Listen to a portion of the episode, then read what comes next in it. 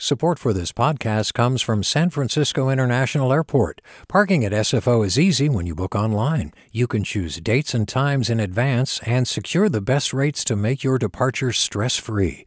Learn more at flysfo.com/parking. Support for KQED podcasts comes from Star One Credit Union, now offering real-time money movement with Instant Pay. Make transfers and payments instantly between financial institutions, online or through Star One's mobile app. Star One Credit Union, in your best interest. From KQED.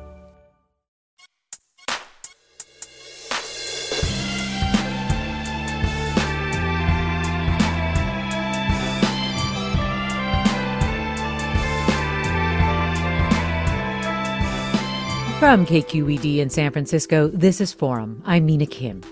It's been just over a year since California essentially reopened. The state made masking optional. Schools and businesses dropped restrictions. In that time, we've endured surges and virus mutations that made COVID more contagious than ever, but thankfully deaths remained relatively low. Now, it seems almost everyone who avoided infection in the pandemic's first two years has been getting it. As we prepare to gather for the July 4th holiday, UCSF's Dr. Peter Chin Hong joins us to answer your questions about testing, treatments, and vaccine effectiveness.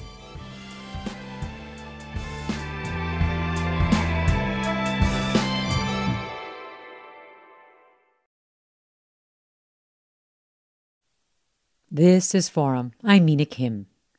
An advisory committee to the FDA has recommended that COVID vaccines be redesigned to better protect against the highly contagious Omicron subvariants. Coronavirus cases have now reached the 10 million mark in California since the pandemic began, though that number is widely considered an undercount.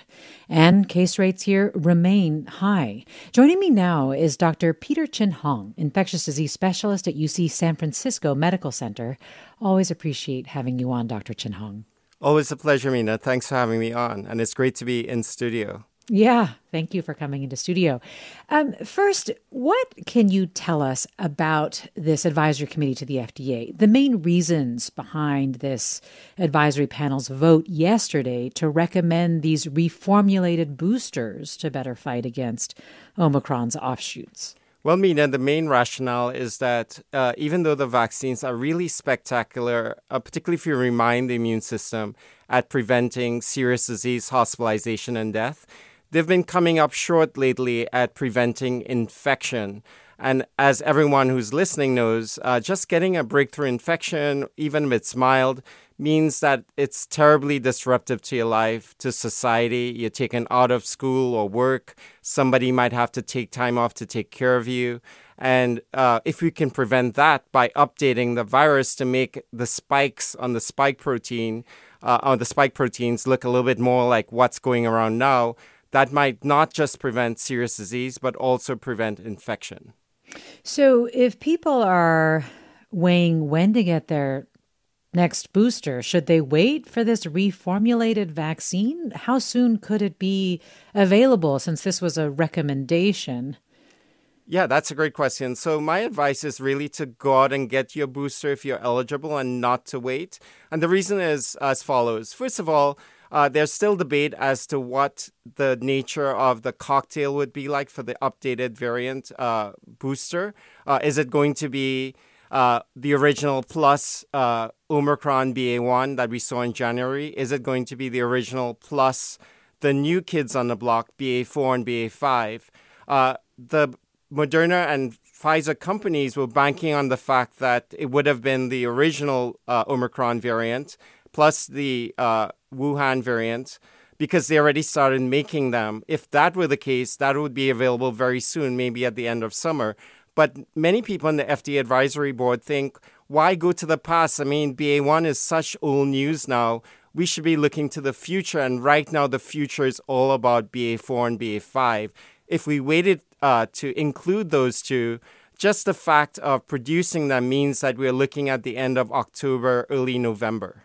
I see. And it's really the winter surge that they're worried about. So it would be almost uh, like right under the wire. Yeah. And, um, and, and so, time and time again, we've already been behind the eighth ball with this COVID virus. And we're, for one, saying, well, let's just be a little bit avant garde and think about the now and future rather than, you know, five million years ago in COVID years. That said, though, I almost wonder, as we can see, the mutations are happening all the time. Could the va- vaccine that gets developed that includes BA4 and BA5, BA5 be almost outdated by the winter surge? That is definitely a possibility. Um, but maybe the next uh, sublineage, it seems to be all flavors of Omicron now, but maybe we might get a pi or a rho or sigma. It's always going to be a calculated guess. Um, but again, I want to scope back to the 30,000 foot view, which is regardless of what we do, we're still doing pretty well at keeping the most vulnerable people away from the ICU, away from dying if they get up to date on their vaccines. And so, also, big news has been that COVID vaccines are finally available for kids under five in the US. What uh, would you like parents to know about the differences between the Moderna and Pfizer vaccine for kids under five? Yeah, so those are all great questions. Um, the biggest difference between Moderna and Pfizer for parents uh, to know is that Moderna is a higher dose, so you just need two doses uh, spread apart by four weeks, so you can get done faster. Pfizer is a smaller dose, uh, Moderna quarter of the adult dose, Pfizer one tenth of the adult dose. So you need three shots spread across 11 weeks to complete the series. So if you want to do it fast, go for Moderna. You might get a little bit more side effects, nothing like even older kids or adolescents, um, because it's still a smaller dose, but more than the Pfizer dose. Uh, and the Pfizer, if you're not in a rush, uh, the three doses spread across 11 weeks uh, is another option. But, you know, just like we say for adults, uh, it depends on what's being stocked at the particular location you're going to. And I would just you know, if I had a under five year old, I'd probably get what was uh, uh, soonest available. Although if I were planning a trip to visit grandma or grandpa at the end of summer and I wanted to be done or have more confidence earlier, I'd probably get Moderna.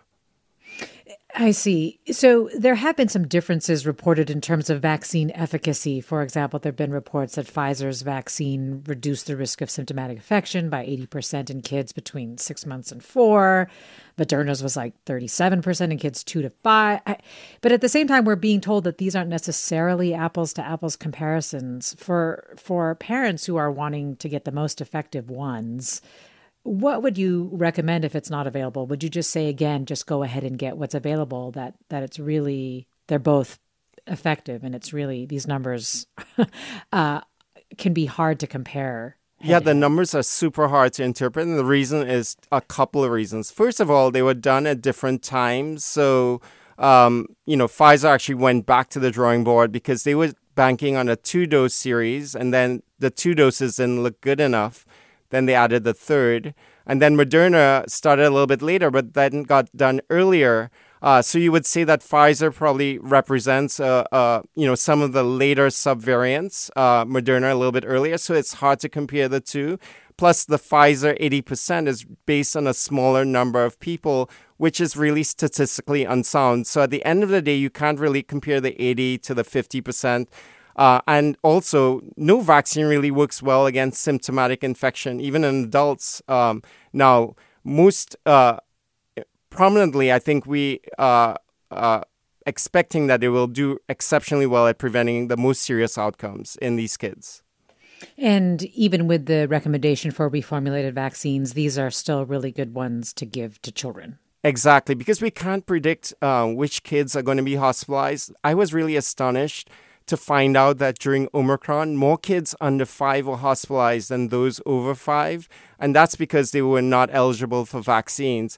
And mm-hmm. of the kids who were hospitalized under five, 50% of them had absolutely no risk factors that we would think about, like congenital heart disease or neurological disease, um, to really predict why they were being hospitalized. Suffice to say, we can't look at a kid and, and use some magic. Uh, you know uh, lenses to say this kid is going to be hospitalized, so I, I might as well uh, really make sure they get vaccinated, or this kid is definitely going to be safe.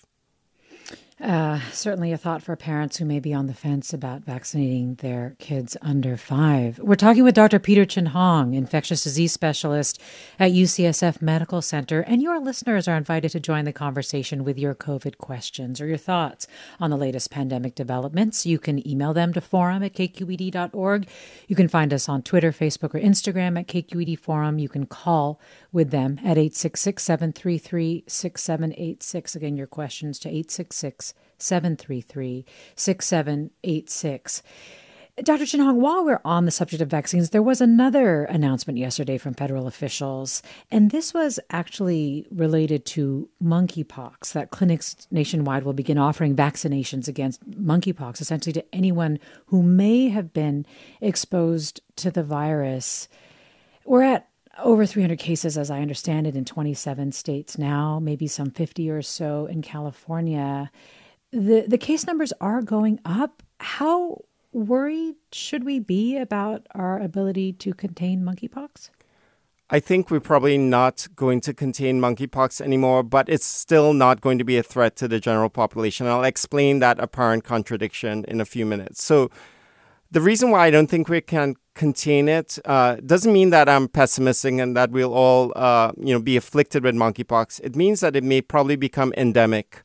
Um, and it means that it will be one of the things we think about when somebody comes into clinic with a rash or an ulcer, particularly in the genital area.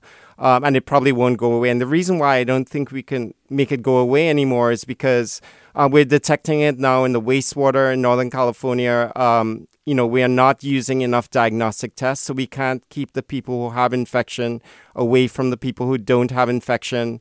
Um, I so I think that you know if we deploy vaccines very very efficiently, which I think the feds are hoping to do, we might be able to nip it in the bud. But again, it's all over the world right now. Um, it's very hidden because you can't really tell immediately. There's a very very long incubation period, and um, it prevents very very subtly. It's not like when you Google monkeypox and you see these dramatic images of that boy that they always show in the pictures with the boils on the arm. Yes. It looks very, very subtle and it could be missed. People might think it's a staph infection or a boil or even like herpes. Um, but um, again, uh, I think with a combination of strategies, we might be able to do something about it. But again, with a lot of Pride uh, weeks or weekends already passed, uh, we might have missed our golden opportunity. You you did say though that we should focus on silver linings related to this infection. What is that? yeah, yeah. So there actually are a lot of silver linings, um, and first of all, it's not probably going to be at risk to the general population. It hasn't killed anyone. It's not a deadly disease um, in our country. We had a, uh, a lot of experience uh, before in the early 2000s, 2003, with the monkeypox outbreak in, in pet owners of prairie dogs that were housed next to these rats that had monkeypox, and the pet owners got it, and nobody died. Uh, nobody has died, as far as I know, and more more than four thousand people around the world who have gotten it so far. Um, other silver linings: we have a vaccine; it's very good. Um, Jynneos is the one uh, that the feds are distributing now. We have therapeutics. There's immune, immune globulin. We haven't had to use therapeutics, so lots of silver linings. Well, thanks for for touching on that with us. We're talking about COVID this hour, uh, and we're talking with Dr. Peter Chin Hong. And you can share your questions or your experiences with COVID these days by posting them on Twitter, Facebook, or Instagram, emailing forum at kqed.org, or calling us 866 733 6786. We'll have more after the break. I'm Mina Kim.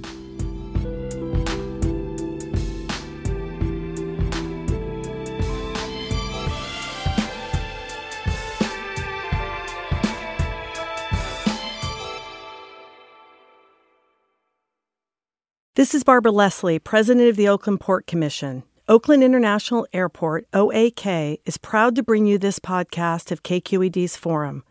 When you're choosing your next adventure, the smart and convenient choice is to fly the East Bay Way from OAK to destinations across the USA and Mexico.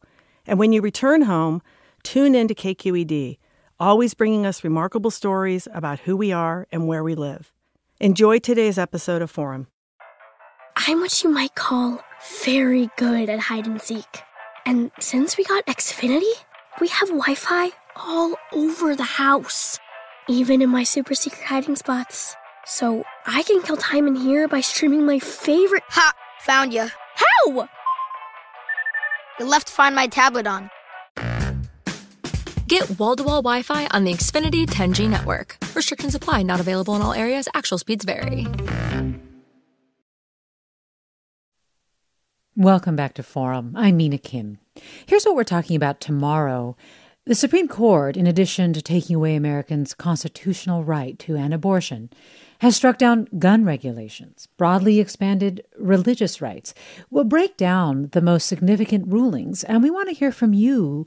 What do the opinions from this ground shifting term represent to you? You can leave a voicemail by calling 415 553 3300. This hour, we're talking with Dr. Peter Chin Hong, an infectious disease specialist at UC San Francisco Medical Center, and taking your COVID questions at 866 733 6786 from Twitter, Facebook, or Instagram at KQED Forum, and from your emails to forum at kqed.org. And let me go to Amelia in Santa Rosa. Hi, Amelia. Hi, good morning. Um, I well, my I have a four year old daughter, and she currently has COVID. Um, I know we've made it like this whole time without it. Um, sorry. Yeah, yeah. No, you are not alone. It feels like so many people have avoided it in the previous couple years and, and have it now. Um, I'm a teacher, and so I've I've been on that side of this whole pandemic. I was pregnant all last year. Um, I was thankful to be boosted in my third trimester, so I'm hoping that my now four month old son at least has a teeny bit of protection. Um, so she's four. We had an appointment for her vaccine this Saturday, but then she got COVID, so we couldn't couldn't go to that appointment. Um, but my question is, now that she has had COVID or is having COVID, when is um, she able to get a vaccine, how long does she have to wait before she actually can get a vaccine? Amelia, thanks. Dr. Chin Hong? Hi, Amelia, and so sorry about your daughter, and and and uh, kudos to you for being a teacher during all of these trying times. I really have so much admiration for you. Uh, first of all, um, in terms of when it's safe to get a vaccine after having had COVID, um, you know, now experts believe that you can get the vaccine as soon as you feel better. So there's nothing uh, keeping you away from making that appointment as long as your daughter is feeling better. You're not going to feel, uh, she's not going to get much worse uh, if she's getting the vaccine after then. But immunologically speaking, um, in the old days, you would say three months would probably be a good window period for the maximum time you can wait.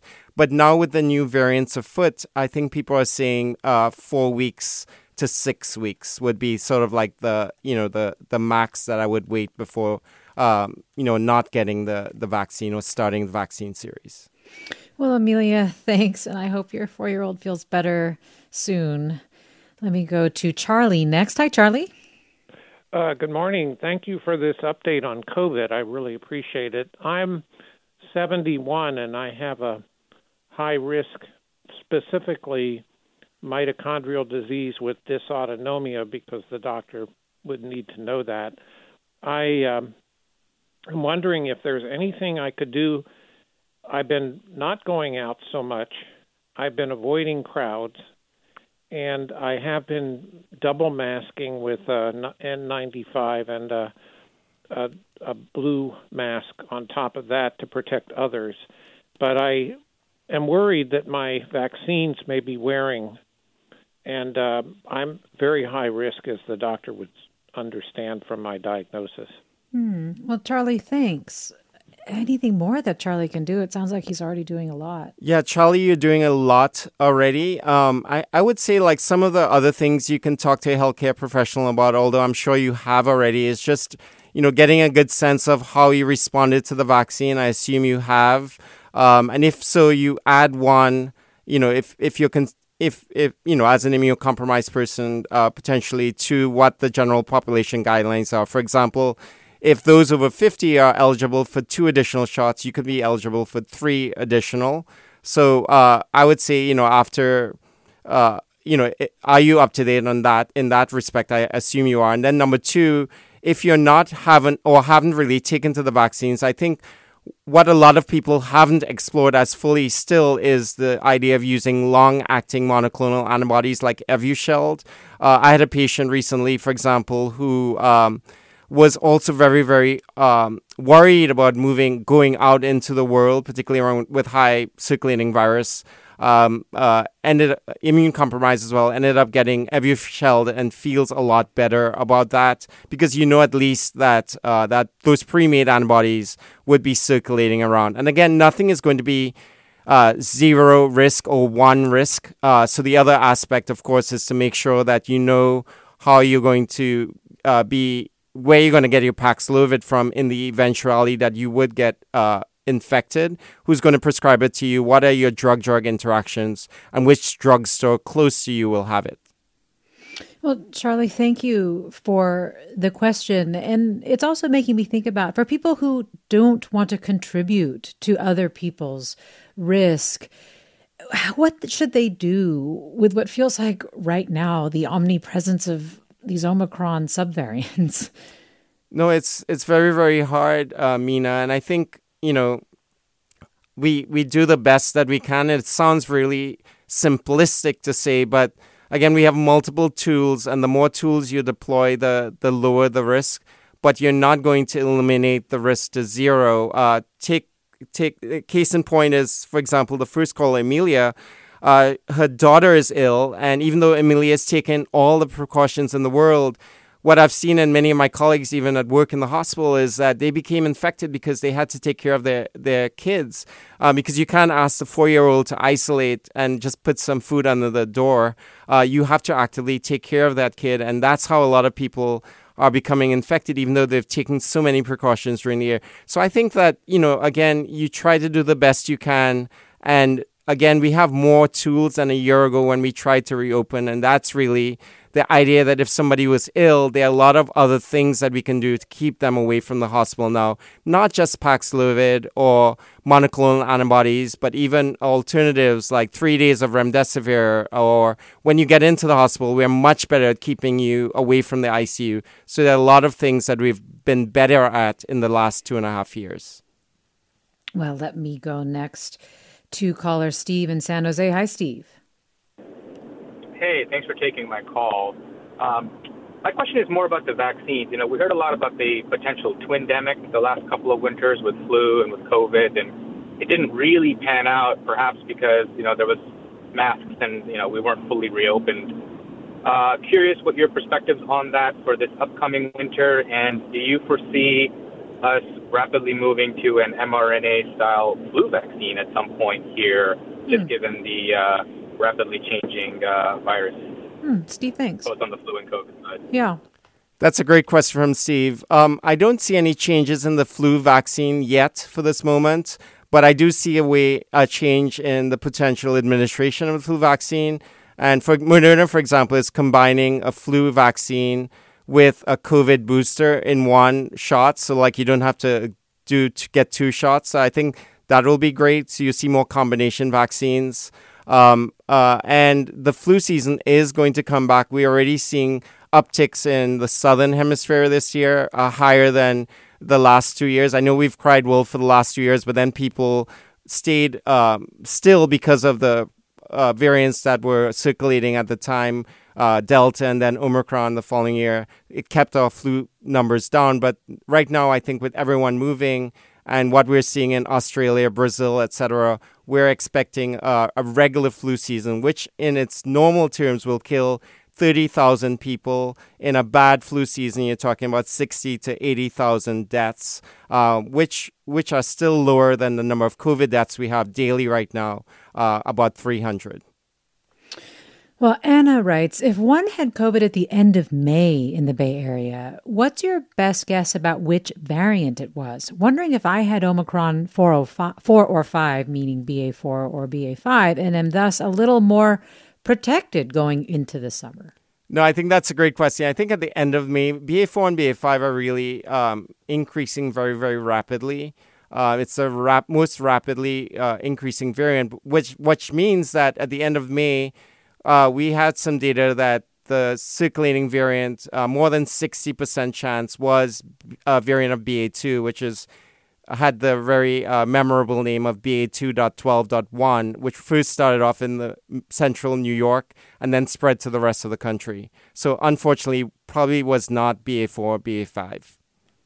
We're talking with Dr. Peter Chin Hong, infectious disease specialist at UC San Francisco Medical Center, and taking your questions about COVID as California's high case rates remain ahead of the July 4th holiday. And I'm sure people want to protect themselves and others as well.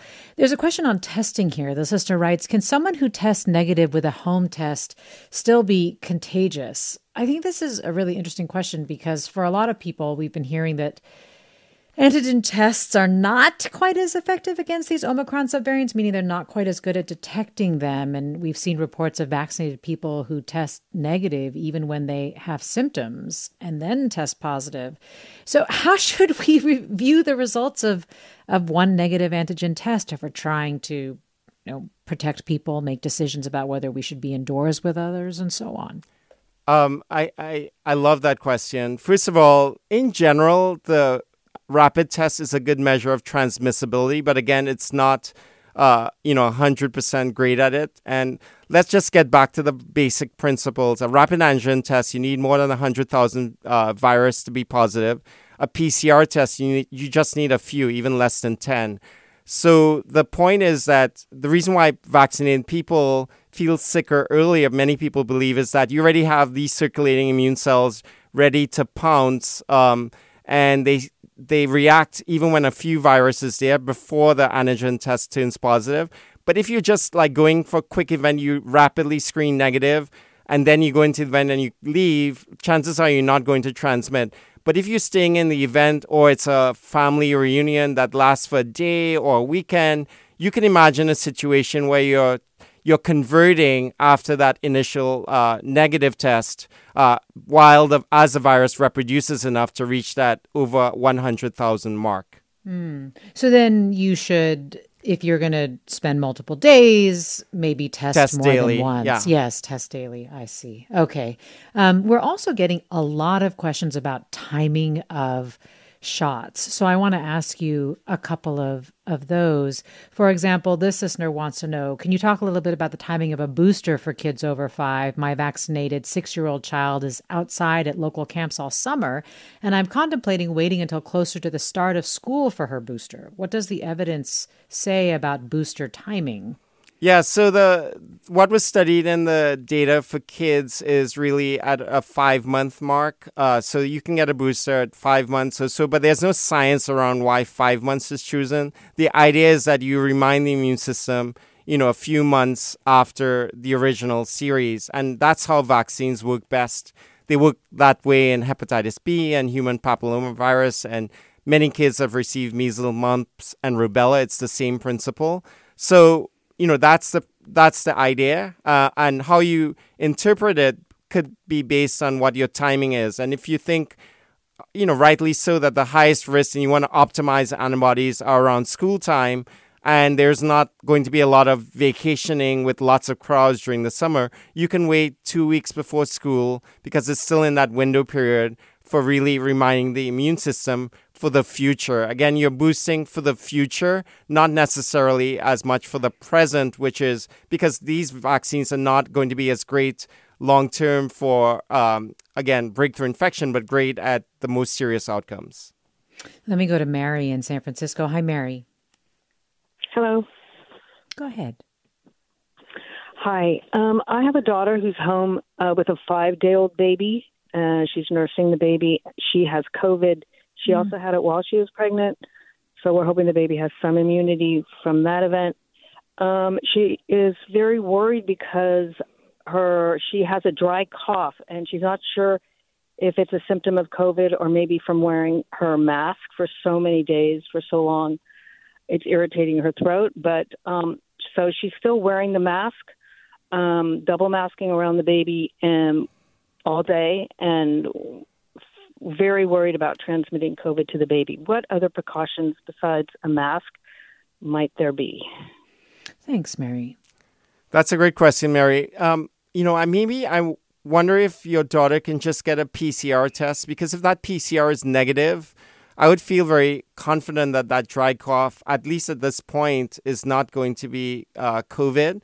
Um, but of course, repeating the rapid antigen test at least three times over three days might also give you the same uh, information, but it'll be, you know, take a longer time. So that probably be my best advice because the other things, um, you know, I'm not sure you'd need them if if if it's not um, COVID. But that said, there are also other infections that a mom who's coughing can spread to the baby. Um, but again, many of those, if in a young baby under six months old, would have uh, had, you know, would be have the antibodies from the mom would have gone to the baby to pr- help protect the baby in that early time period.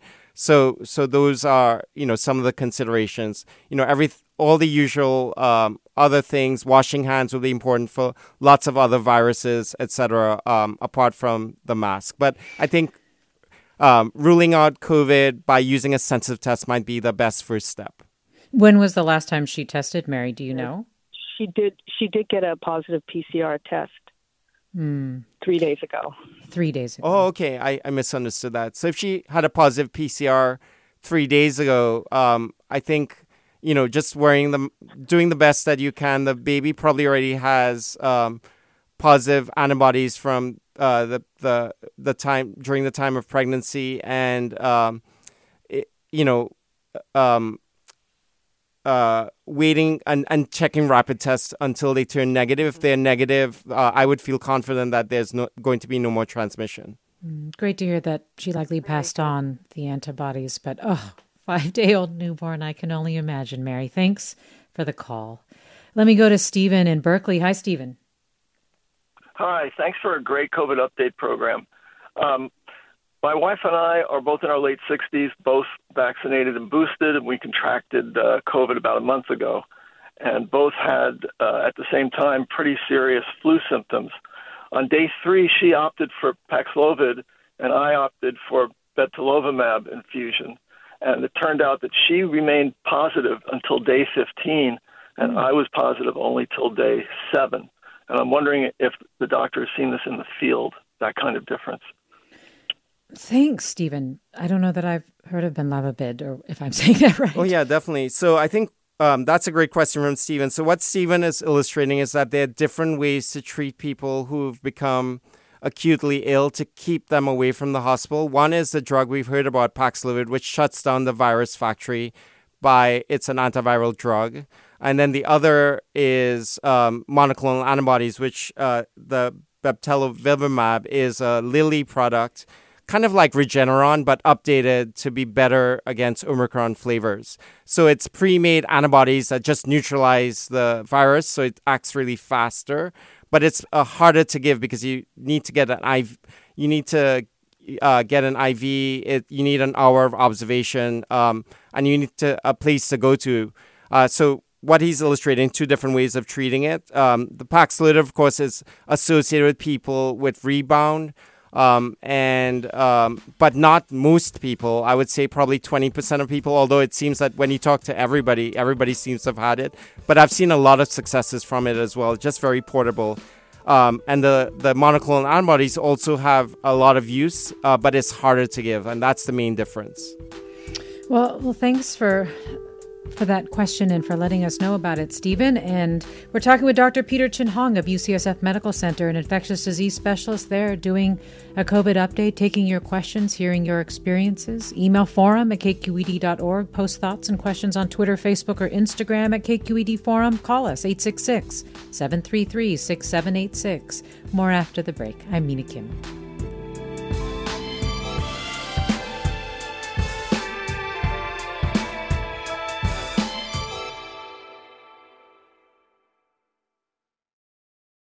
This is Barbara Leslie, President of the Oakland Port Commission. Oakland International Airport, OAK, is proud to bring you this podcast of KQED's Forum.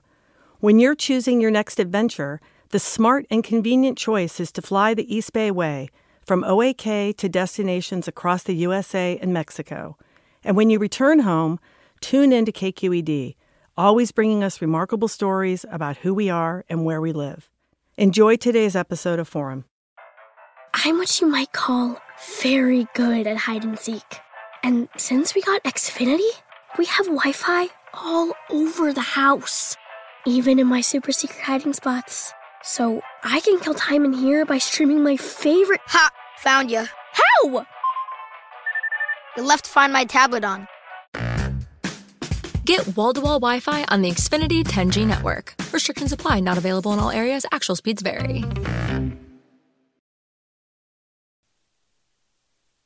This is Forum. I'm Mina Kim. Does it feel like everyone you know these days has or has had COVID? UCSF's Dr. Peter Chin Hong is here to answer your questions about the virus, variants, prevention, treatment, and more.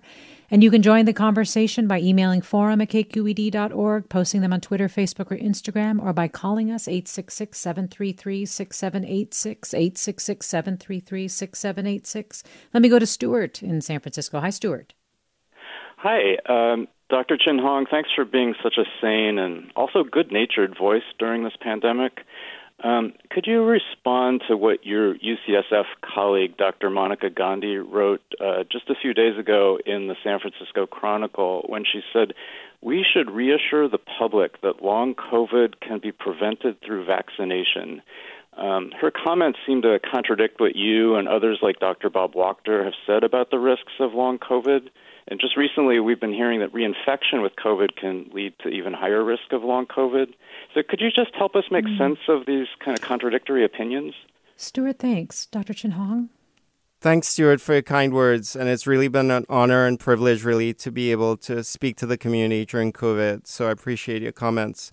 Uh, regarding risk, I think it's really, really hard. Um, and um, my view on on all of it, uh, and let's just pick on long COVID for now, is that it, again, just like the the idea of catching COVID, it's not really um, uh, bipolar. You know, it's not like zero one, but in terms of reducing risk. And I can't say that you won't get COVID, uh, long COVID, by being vaccinated. In the same way that I can't say that uh, you won't get uh, rein- reinfection even if you've gotten recent COVID. There's just a lower risk of it uh, rather than saying there's absolutely no risk. So I think the way to think about it is just like the ways you think about putting on layers of protection. Um, the more layers you put on, the lower the risk. So in terms of long COVID, the ways that you can limit uh, your probability of getting it includes, um, uh, you know, if you have a milder case, uh, you're less likely to get it. If you're up to date on vaccines and boosted, you're less likely to get it. Uh, if you are um, um, uh, so if you if you're getting Omicron flavor flavor versus the earlier variants, you're less likely to get it. But that doesn't mean that there are people who are vaccinated and uh, who got Omicron who don't get it. Uh, it's just that it's a lower likely uh, risk, and what and that's really really uncomfortable because we have to take all these calculations and put it in our own perspective and think about what that means to us and our own situation. So for some people, it may mean not doing indoor dining until the virus gets to a certain level in the community, say uh, much lower than what it is now. For other people, they might be willing to take that risk uh, or just roll the dice a little bit, um, you know, with that odds of, you know, the highest probably one in 20. Um, but again, not all of it will be really, really severe. That will last more than a year. So I think uh, everyone is seeing a little bit of the truth, um, but I think the probably the real answer is the the volume, the gradation of scale between uh, oh, you know the, you're definitely going to get it or you're not going to get it. There was new federal data. Thank you, Stuart, by the way, for that, that question. There was new federal data from the National Center for Health Statistics that said God, roughly 20 million people are currently living with long COVID symptoms. It just came out. And I am wondering, Dr. Chin Hong, if we have learned anything more about why some people get long COVID, how common it really is, since I know those results are self reported. Yeah, so those are all great questions. Um, first of all, um, I think we don't know a lot about long COVID. I have a lot of respect for people who have long COVID. I think one symptom that everybody's had who has long COVID, who I've spoken to, is not like necessary brain fog or palpitations or shortness of breath. It's stigma. and it's stigma on when they come to see their healthcare professional. It's stigma when they tell their neighbor they have chronic symptoms, and I think that can't be underestimated.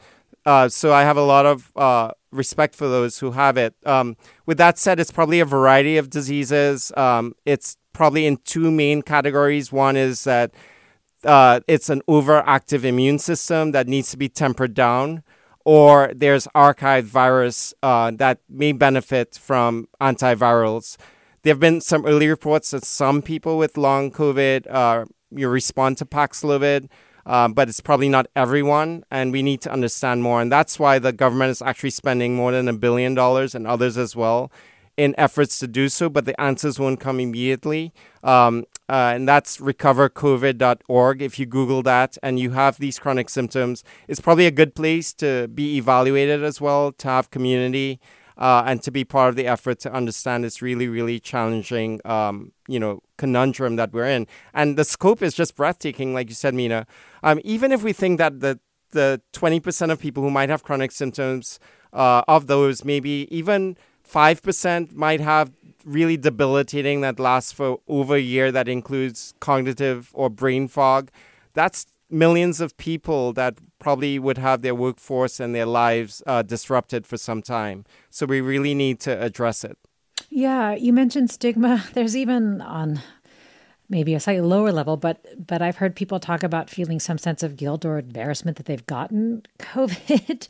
um, how what would you say to people who are feeling these kinds of feelings and beating themselves up in this way? Definitely not. I mean, I mean, I, I see it in my colleagues all the time. I mean, we're in healthcare, right? And we're, you know, been the masked people that you see in billboards and stuff like that telling you to be vaccinated and then you get long covid and you're like while you you're kind of like shifting your eyes away or wearing sunglasses and stuff like that. But the the point is, it's not a moral failure.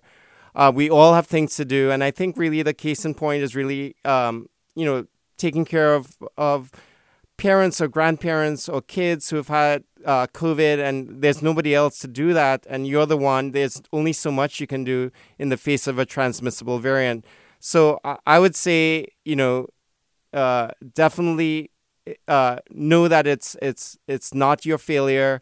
Uh, so many people who've been so careful have gotten it, but at the same time, uh, if you're lucky enough not to have gotten it so far, uh, you know, still take as many risks as possible. Uh, and if you've gotten it before, try to not get it again by just using all the protections that you know how to use the best that you can while engaging in life as zestfully as you want to, because we all should be doing that. Dr. Peter Chin Hong is infectious disease specialist at UCSF Medical Center. And this listener writes Does the CDC five day quarantine guideline after a positive test still hold? What after think, Dr. Chin Hong? Hello, yes. Uh, after a positive test, um, isolation for five days uh, minimum still holds. Um, it's not so in other countries, uh, but it still holds in the United States. Um, and the way you think about it is after day five, you can exit isolation if you have a negative test up to day 10. But after day 10, many experts recommend not testing anymore. Um, so that's the way to think about it. Uh, uh, five days is the minimum. You can get out before day 10, but you need a negative test after day 10, don't worry testing because we don't know what that positive test may mean unless you're in a situation like healthcare, like I am, where I really have to make sure I'm negative before I go back to work. Laura writes, and again, listeners, you can post online at Twitter, Facebook, or Instagram at KQED Forum or by emailing forum at kqed.org. Some of you already posted before the show. Laura writes, at this point, is someone who has never vaxed still potentially more likely to get a more severe infection and therefore be more infectious to others, even to those of us who have kept up with the boosters, there are these questions with regards to the po- the risk posed by unvaccinated people, both to themselves and others. Yeah, so for unvaccinated people, there's there are more tools out there now. Um, like um, maybe you didn't get the vaccine because you were afraid of or had a, a bad side effect or you aren't able to get it. You can get long-acting monoclonal antibodies, which are different. There are new types of vaccines um, that are not mRNA. One that has been recently FDA you know, given the green light by the FDA uh, advisory board, but not the CDC, and that's Novavax. Very old fashioned technique, very, very good vaccine. And then number three, if you do get infected, you can reduce the risk of transmission to others by just taking Paxlovid because your viral load will drop very, very rapidly between uh, in the first day or two. So again, different strokes for different folks now, and we are not necessarily one size fits all anymore, and we can all still do lots of things to protect each other. Is it this idea, though, of a milder virus, since it has fewer hospitalizations and relatively fewer deaths associated with it, does it mean it's also milder for the unvaccinated? Not necessarily. Um, mm. It depends on, on a, a, whole host of other things, and I'll give you a case in point. In Hong Kong, for example, as everyone knows, um, they were not very vaccinated, um, surprisingly, and they had Omicron BA2, and it decimated that uh, territory and they ran out of beds and morgues and uh, all of that stuff, body bags uh, all over the place. So again, Omicron can do bad things too uh, if it hits the right soil. But it's probably the older you are, uh, you know, the the more severe it's going to occur in you. Well, this listener, Bettina, tweets It will be six months since my fourth shot when I plan to travel to Europe. I'm 61 years old and have not had COVID 19. Can I get another booster before going? So, six months since fourth shot. Um, so, theoretically, uh, so if Bettina is 61 and she's had four shots, um, uh, she would not normally be eligible for getting an additional booster, but she can definitely talk to her healthcare professional in case there are other um, you know nuances that uh, may make her eligible to get a fourth shot. But in a biological and scientific sense, if it's six months since your last shot, um, you know you can certainly use a booster to top off your antibodies. Uh, you wouldn't get more antibodies but you can kind of restore it to kind of give you the best defenses uh, if you're going to be traveling. Mark in Oakland, thanks for waiting. Hi, Mark. Yeah, I was last month. I was one of those people who had symptoms, and it took me three at-home tests over two days before I showed positive. I'm wondering, since then I've read that if you swab the back of your throat in addition to your nasal passages for the at-home test, you are more likely to uh, detect the virus earlier. Is that true? Hmm. Thanks, Mark. I love Mark's question. So, uh, in Omicron, what we know is that unlike the previous variants, the virus really loves these large airways, the back of your throat, and it kind of like it's it's really set it set up shop there and it's replicating like crazy there. And then only after a while it goes up to your nose. So if you're swabbing your nose, you can be swabbing your nose till tomorrow. If the action is in your throat, you wouldn't be capturing it until enough time has elapsed. So some people have combined the throat and the nose in the same swab. And apart from the ick factor, and I probably have no ick factor anymore after being in medicine for so long, um, you could you can certainly increase the yield. It's not official. Nobody in the US is going to tell you to officially do it. But I find it very interesting that in the UK they actually recommend this and they have videos about it from the government. So if you Google UK uh, throat and nose swab uh, on YouTube, you can find instructions on how to do it. But it's not really rocket science. You basically just combine the two. I think it's a good alternative for people uh, who are worried that they actually might have COVID, don't want to go out and get a PCR test, and don't want to wait three days with a bunch of other tests before finding out for sure. We're talking with Dr. Peter Chin Hong of UCSF Medical Center, an infectious disease specialist, about COVID and the latest developments around the virus. And you are listening to Forum. I'm Mina Kim. We've got a couple of questions about variants. This listener writes When we hear of a new variant spreading fast somewhere in the world, we know it will get here pretty soon. Have you heard of any variants of concern now? And then Catherine also writes Eric Topol is one of the few talking about the possibility of a pan vaccine that is agnostic to variants. Is that in development or is that just a pipe dream? So, any new variants? Could a pan vaccine get to it? So, great, great, great questions. I love yeah. them. So, the new listeners are awesome. the the game of the, the the world is really dominated by Omicron right now, and Omicron's party of five that I call them. So BA one, which has kind of gone off now, BA two and its sibling BA two dot twelve dot one, which is mainly a U.S. and U.K. thing, and then the new kids on the block, BA four and BA five, started off in South Africa, moved to Europe, particularly Portugal, where it kind of exploded and then it's coming to the US, Canada, and other parts of the world right now. It's going to be the latest threat, but nothing really else on the on the world scene so far because these variants are so great at transmission that they're keeping everyone, uh, all the other mutations that are occurring naturally every two weeks, we're getting a new mutation at bay. And, and we've seen that before in the days of Lambda and Mu, if you remember, people were worried about those. But uh, during that time, we had Delta kind of keeping them at bay. It's the same thing that's happening now with, with these Omicron flavors. Um, in terms of um, the other question, which is the the future of vaccines, I think it's a medium term goal. I wouldn't even say long term, medium, hopefully, where we may get, um, you know, uh, uh, what's called a universal uh, COVID vaccine or coronavirus vaccine. And so far, we've been banking on the spike protein um, uh, because the antibodies we make and the immune response we make towards it uh, seems to really protect well. But as the spike protein changes with the new variants, uh, it doesn't really protect well against just infection, uh, although it protects against going to the hospital.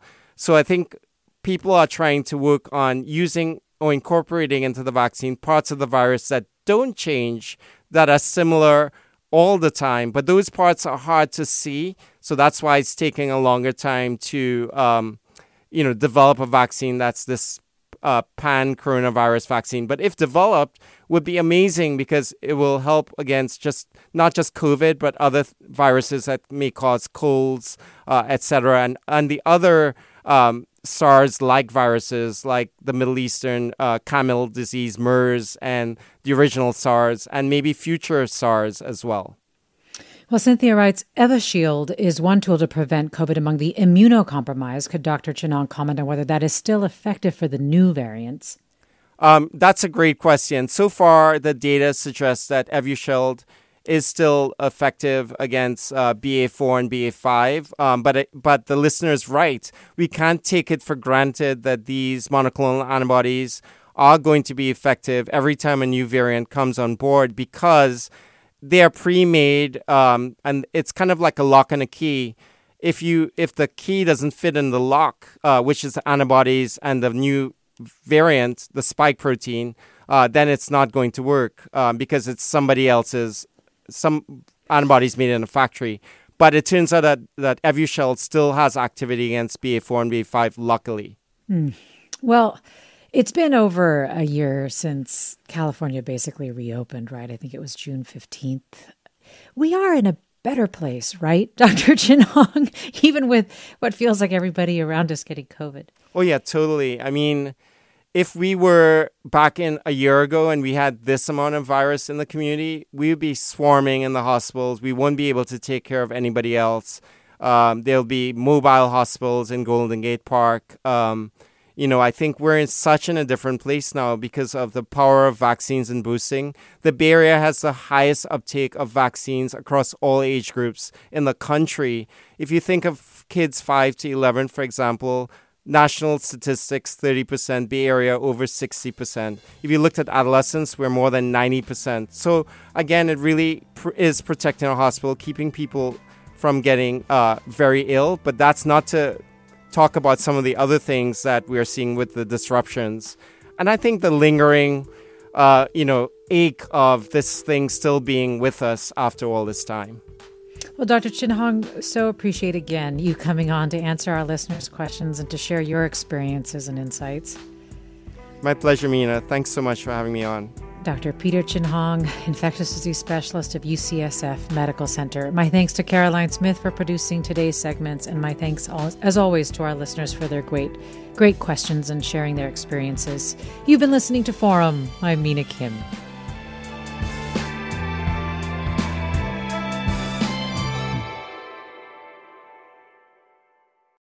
Funds for the production of Forum are provided by the members of KQED Public Radio the Germanacos Foundation, the Generosity Foundation, and the Heising Simons Foundation. This is Barbara Leslie, President of the Oakland Port Commission. Oakland International Airport, OAK, is proud to bring you this podcast of KQED's Forum. When you're choosing your next adventure, the smart and convenient choice is to fly the East Bay Way from OAK to destinations across the USA and Mexico. And when you return home, tune in to KQED, always bringing us remarkable stories about who we are and where we live. Enjoy today's episode of Forum. I'm what you might call very good at hide and seek. And since we got Xfinity, we have Wi Fi all over the house, even in my super secret hiding spots. So I can kill time in here by streaming my favorite. Ha! Found you. How? You left Find My tablet on. Get wall to wall Wi Fi on the Xfinity 10G network. Restrictions apply, not available in all areas. Actual speeds vary. Hey, I'm Brian Stelter, and I hope you'll join me on Inside the Hive from Vanity Fair.